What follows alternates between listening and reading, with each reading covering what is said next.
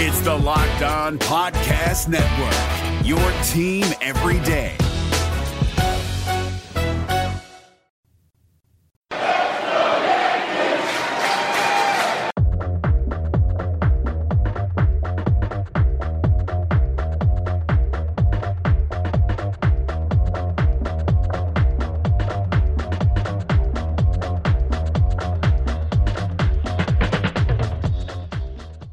To the Locked On Yankees podcast, which is part of the Locked On Podcast Network, your team every day. I'm Stacey Gotsoulias. I'm a writer at Baseball Prospectus and the host of the Locked On Yankees podcast. You can find me on Twitter at Stacey or at the Locked On Yankees handle. Feel free to tweet questions or comments to either one of those accounts.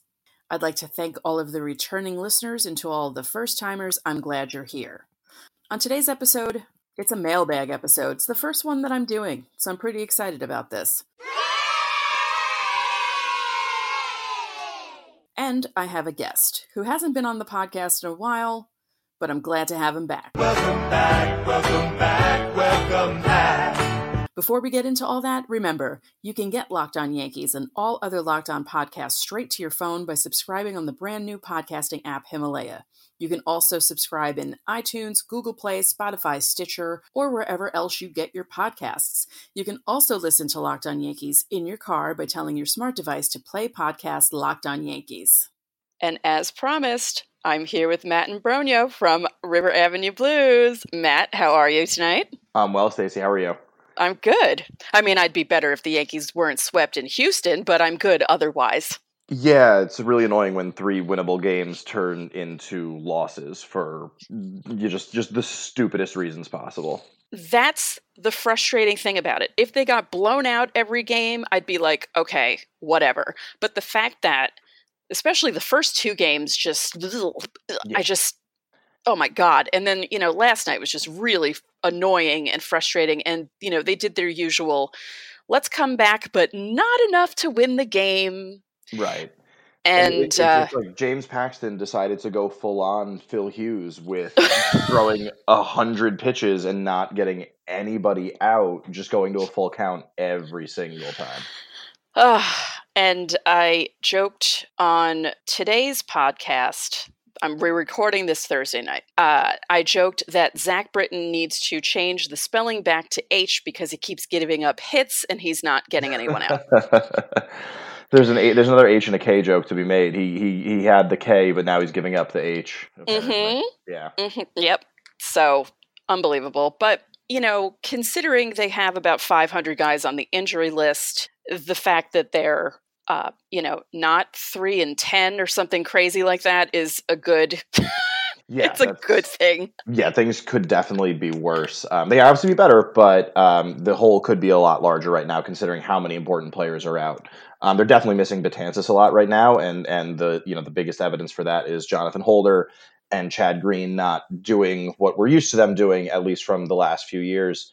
And that's probably why things look a little strange. Um, and obviously Severino and Hicks are huge parts, and Didi's a huge part. But Torres has been been a nice fill in, and DJ LeMahieu has been better than I thought he would be. Uh, I'm looking to be kind of pretty pretty wrong on that um, so far, but uh, missing Severino and Betances uh, is is huge. Yes, I had mentioned the first two games. Well, at least the first game. You know, if Betances is in the bullpen and it's a healthy Betances, things would be a lot different this series.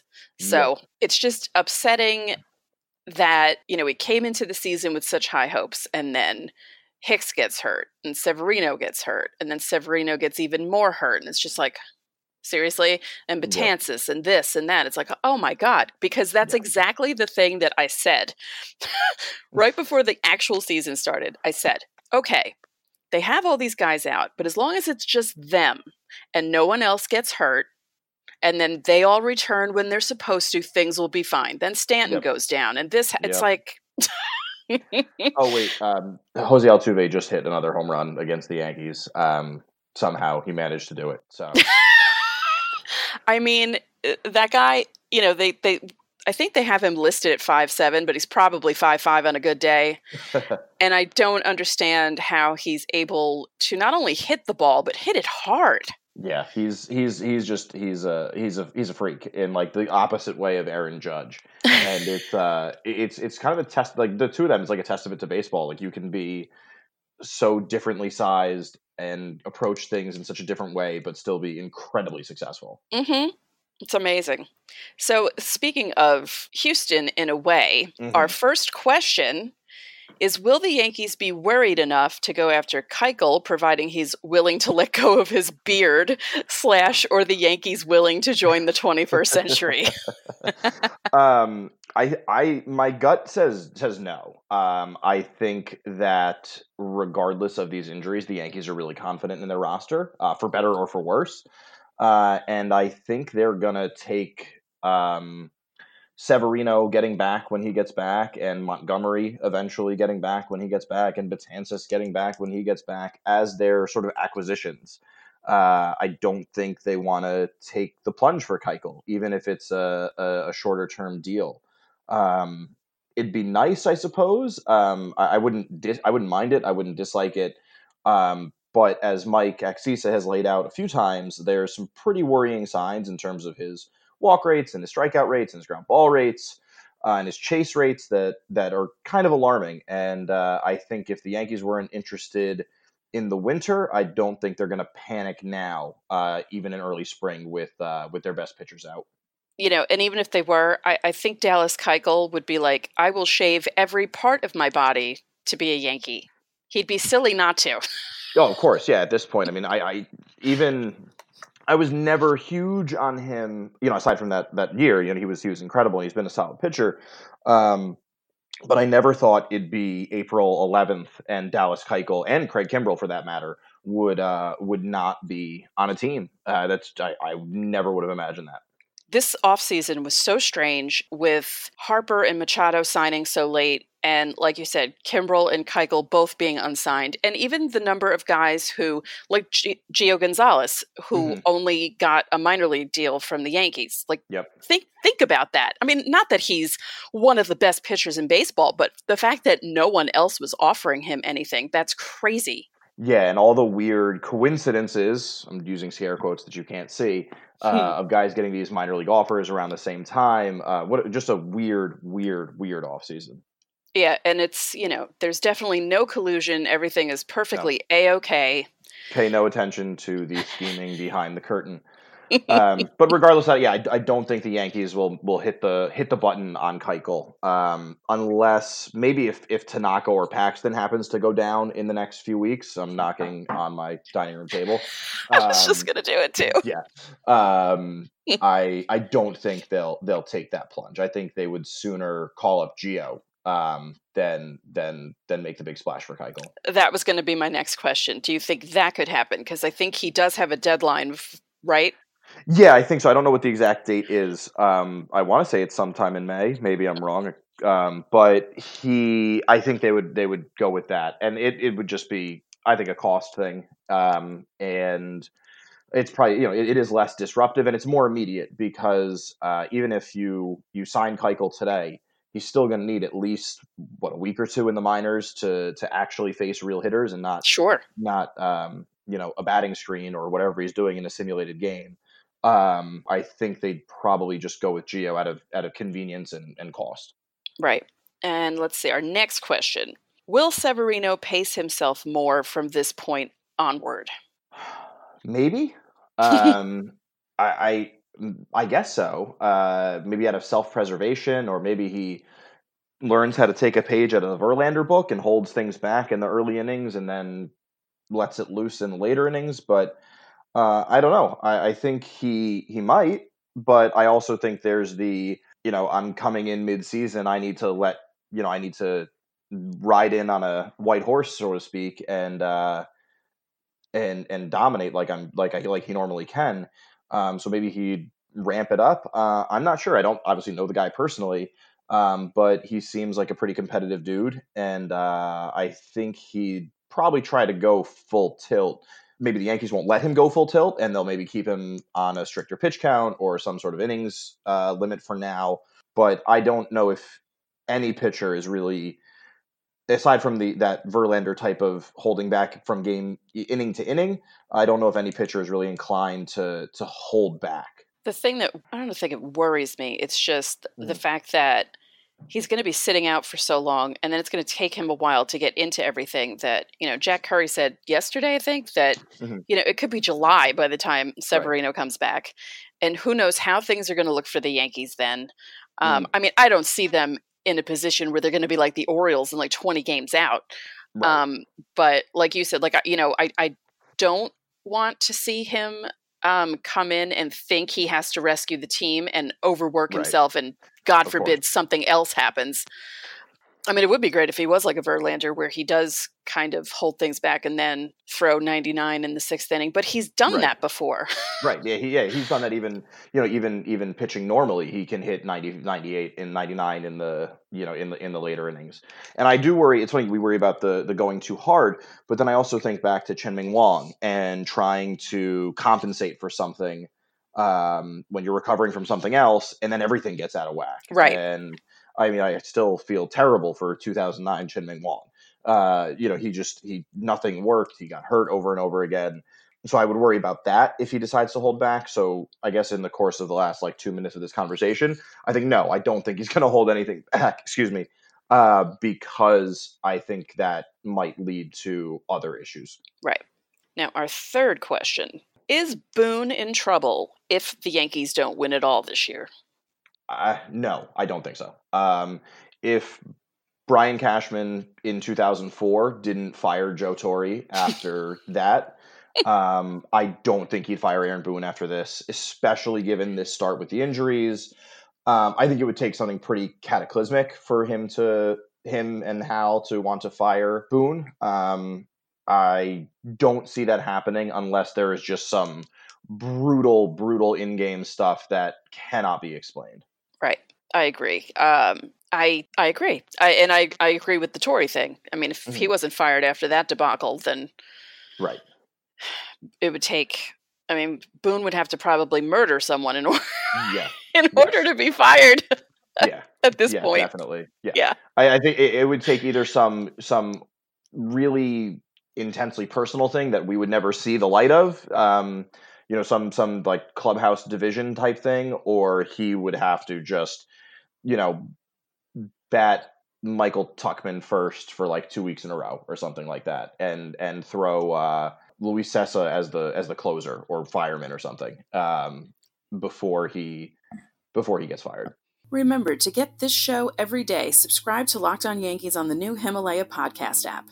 In an ever expanding podcast world, you need Himalaya with their personally curated playlists and new features every day. Download Himalaya at your app store and subscribe to Locked On Yankees.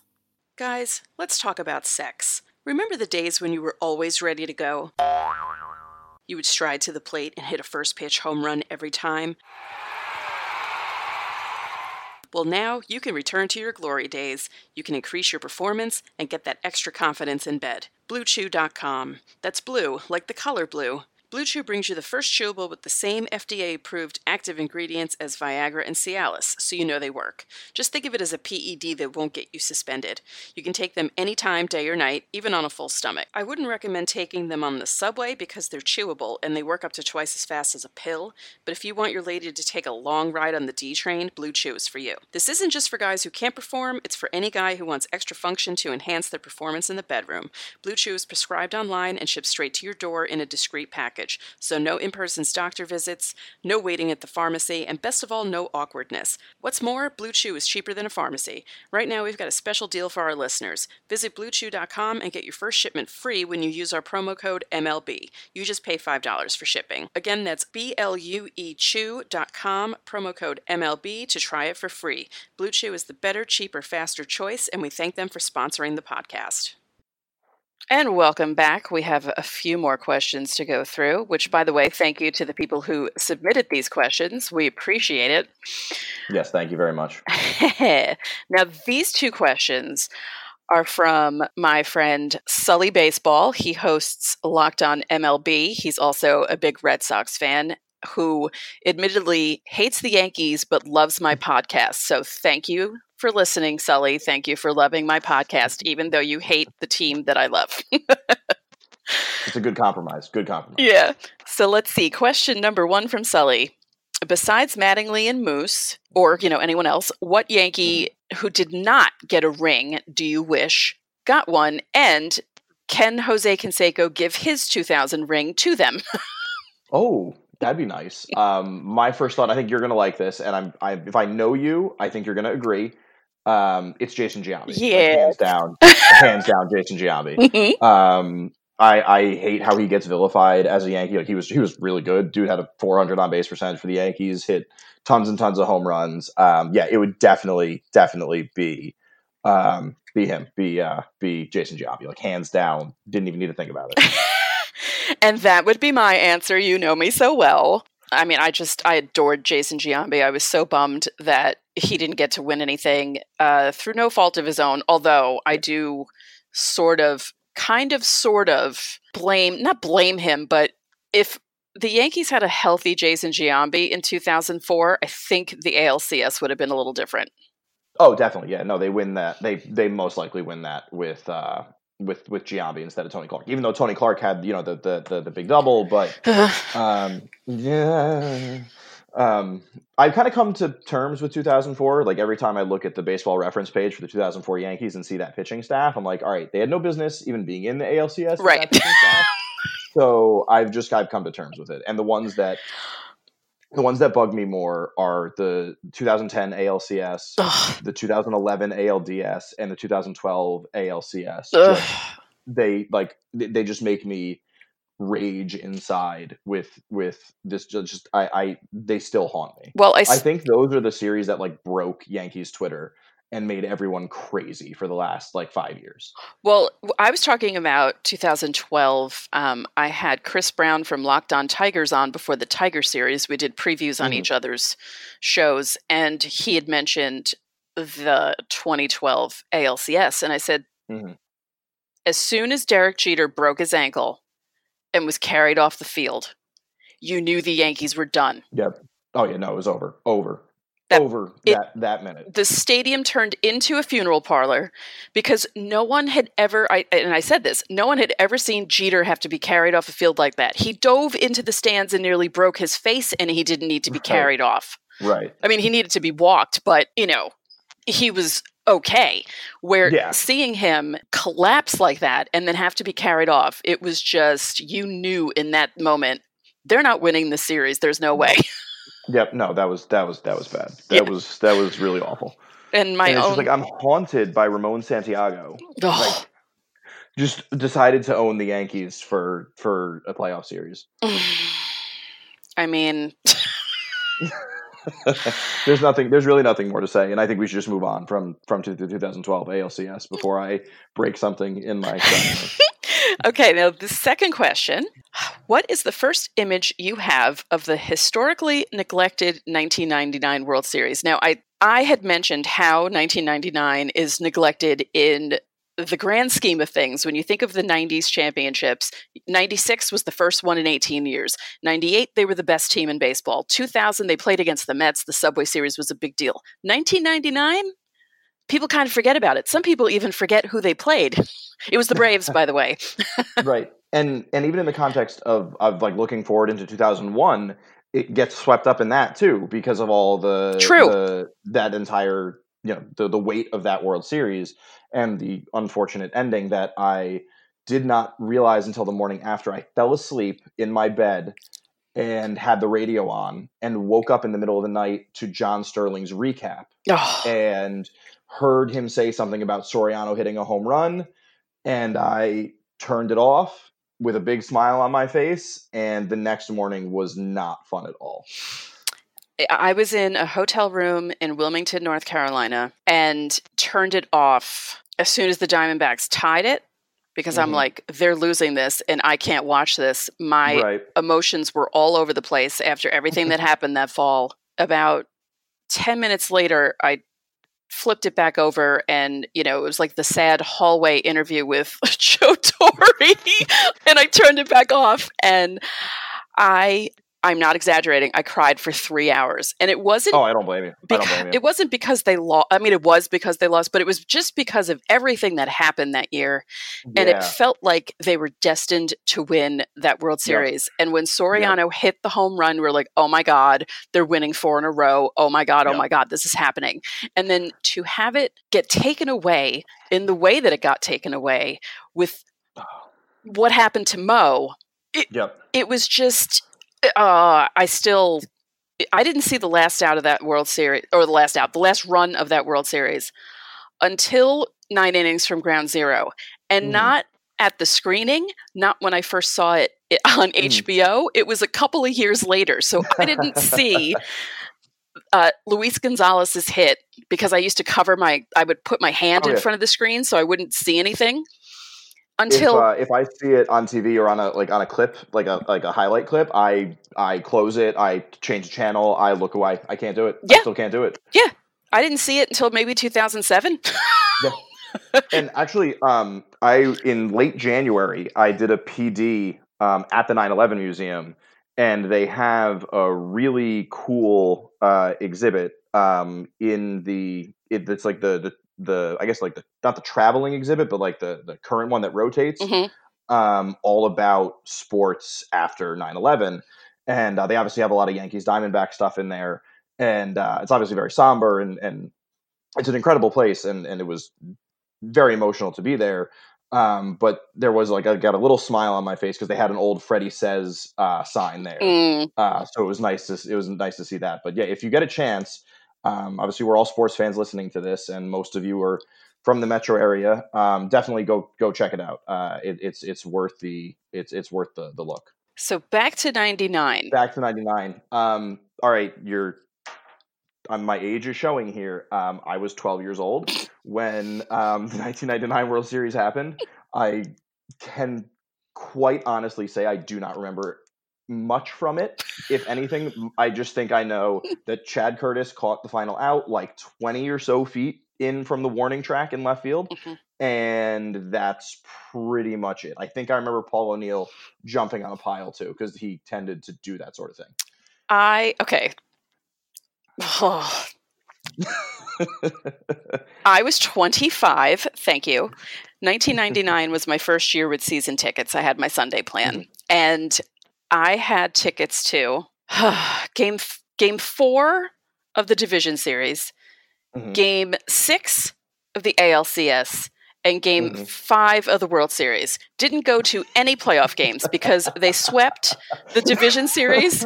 They won the ALCS in five and they swept the World Series. So I may have been the only person rooting for Roger Clemens to screw up in game four because I wanted to go to a World Oh, Series that's winning game. Funny.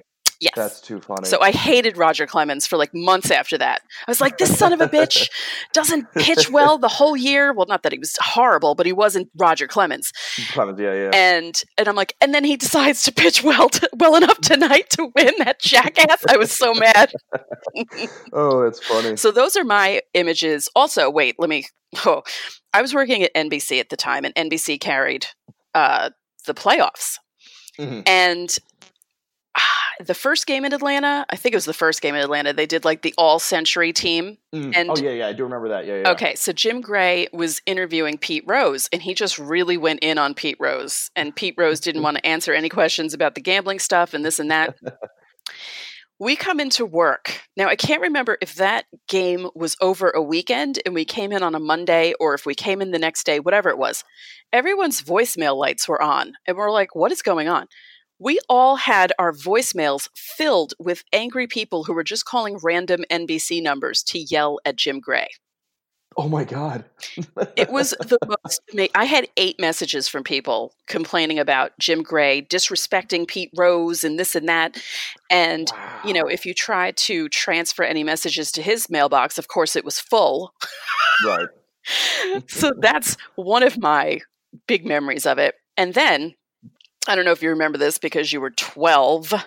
Mm-hmm. But after Chad Curtis hit his walk-off home run, Jim Gray goes to interview him and he said something like, you know, I don't want to talk to you because of what you did to Pete Rose. And he walked off. Oh my god! Oh my god!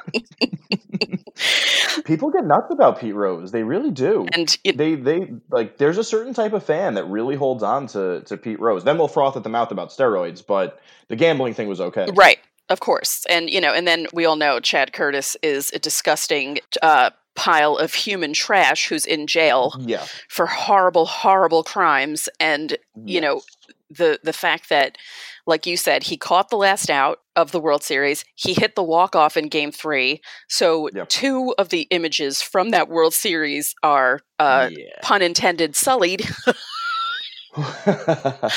because of what he's done now so. Yeah, That's no good. no it's not any good. So anyway um i would like to thank you for joining me on the podcast Oh, anytime, Stacey. You know I love coming on with you. oh yes anytime you want to let me know because um you know, I plan on having a bunch of you River Avenue Blues dudes on the podcast. Oh, thank you. Oh, thank you. That'd be great. yeah, now you know, now that you guys are going away, it's going to be so strange for. uh It's it's really weird. It, it's um you know I think a, a lot of us who are very extremely online about the Yankees can trace a lot of that back to River Avenue Blues. Mhm. Um, I've said this online. I've said in articles, and I'll say it again. You know, around when we sign off, I can draw a straight line from commenting on River Avenue Blues to joining Twitter to meeting my wife to having my son. mhm. Um, it, it's it's not an understatement to say that River Avenue Blues might literally be the most important website in my life um, uh, because of what joining it uh, uh, led me to be able to do uh, with with my real life. Um, it, it is going to be really weird to to not have it around, but I'm just really glad uh, and frankly honored and humbled that I was able to be a part of it. Yeah, I mean it's it's really a big part of Yankee fandom the last decade, and it's just. It's it's going to be really strange not having it around. Um, I know that they're going to keep the Twitter account up and that things will be posted, but for the blog not to have anything new on it, that's going to be very strange. Yeah, definitely. so thank you once again. Thank you for having me.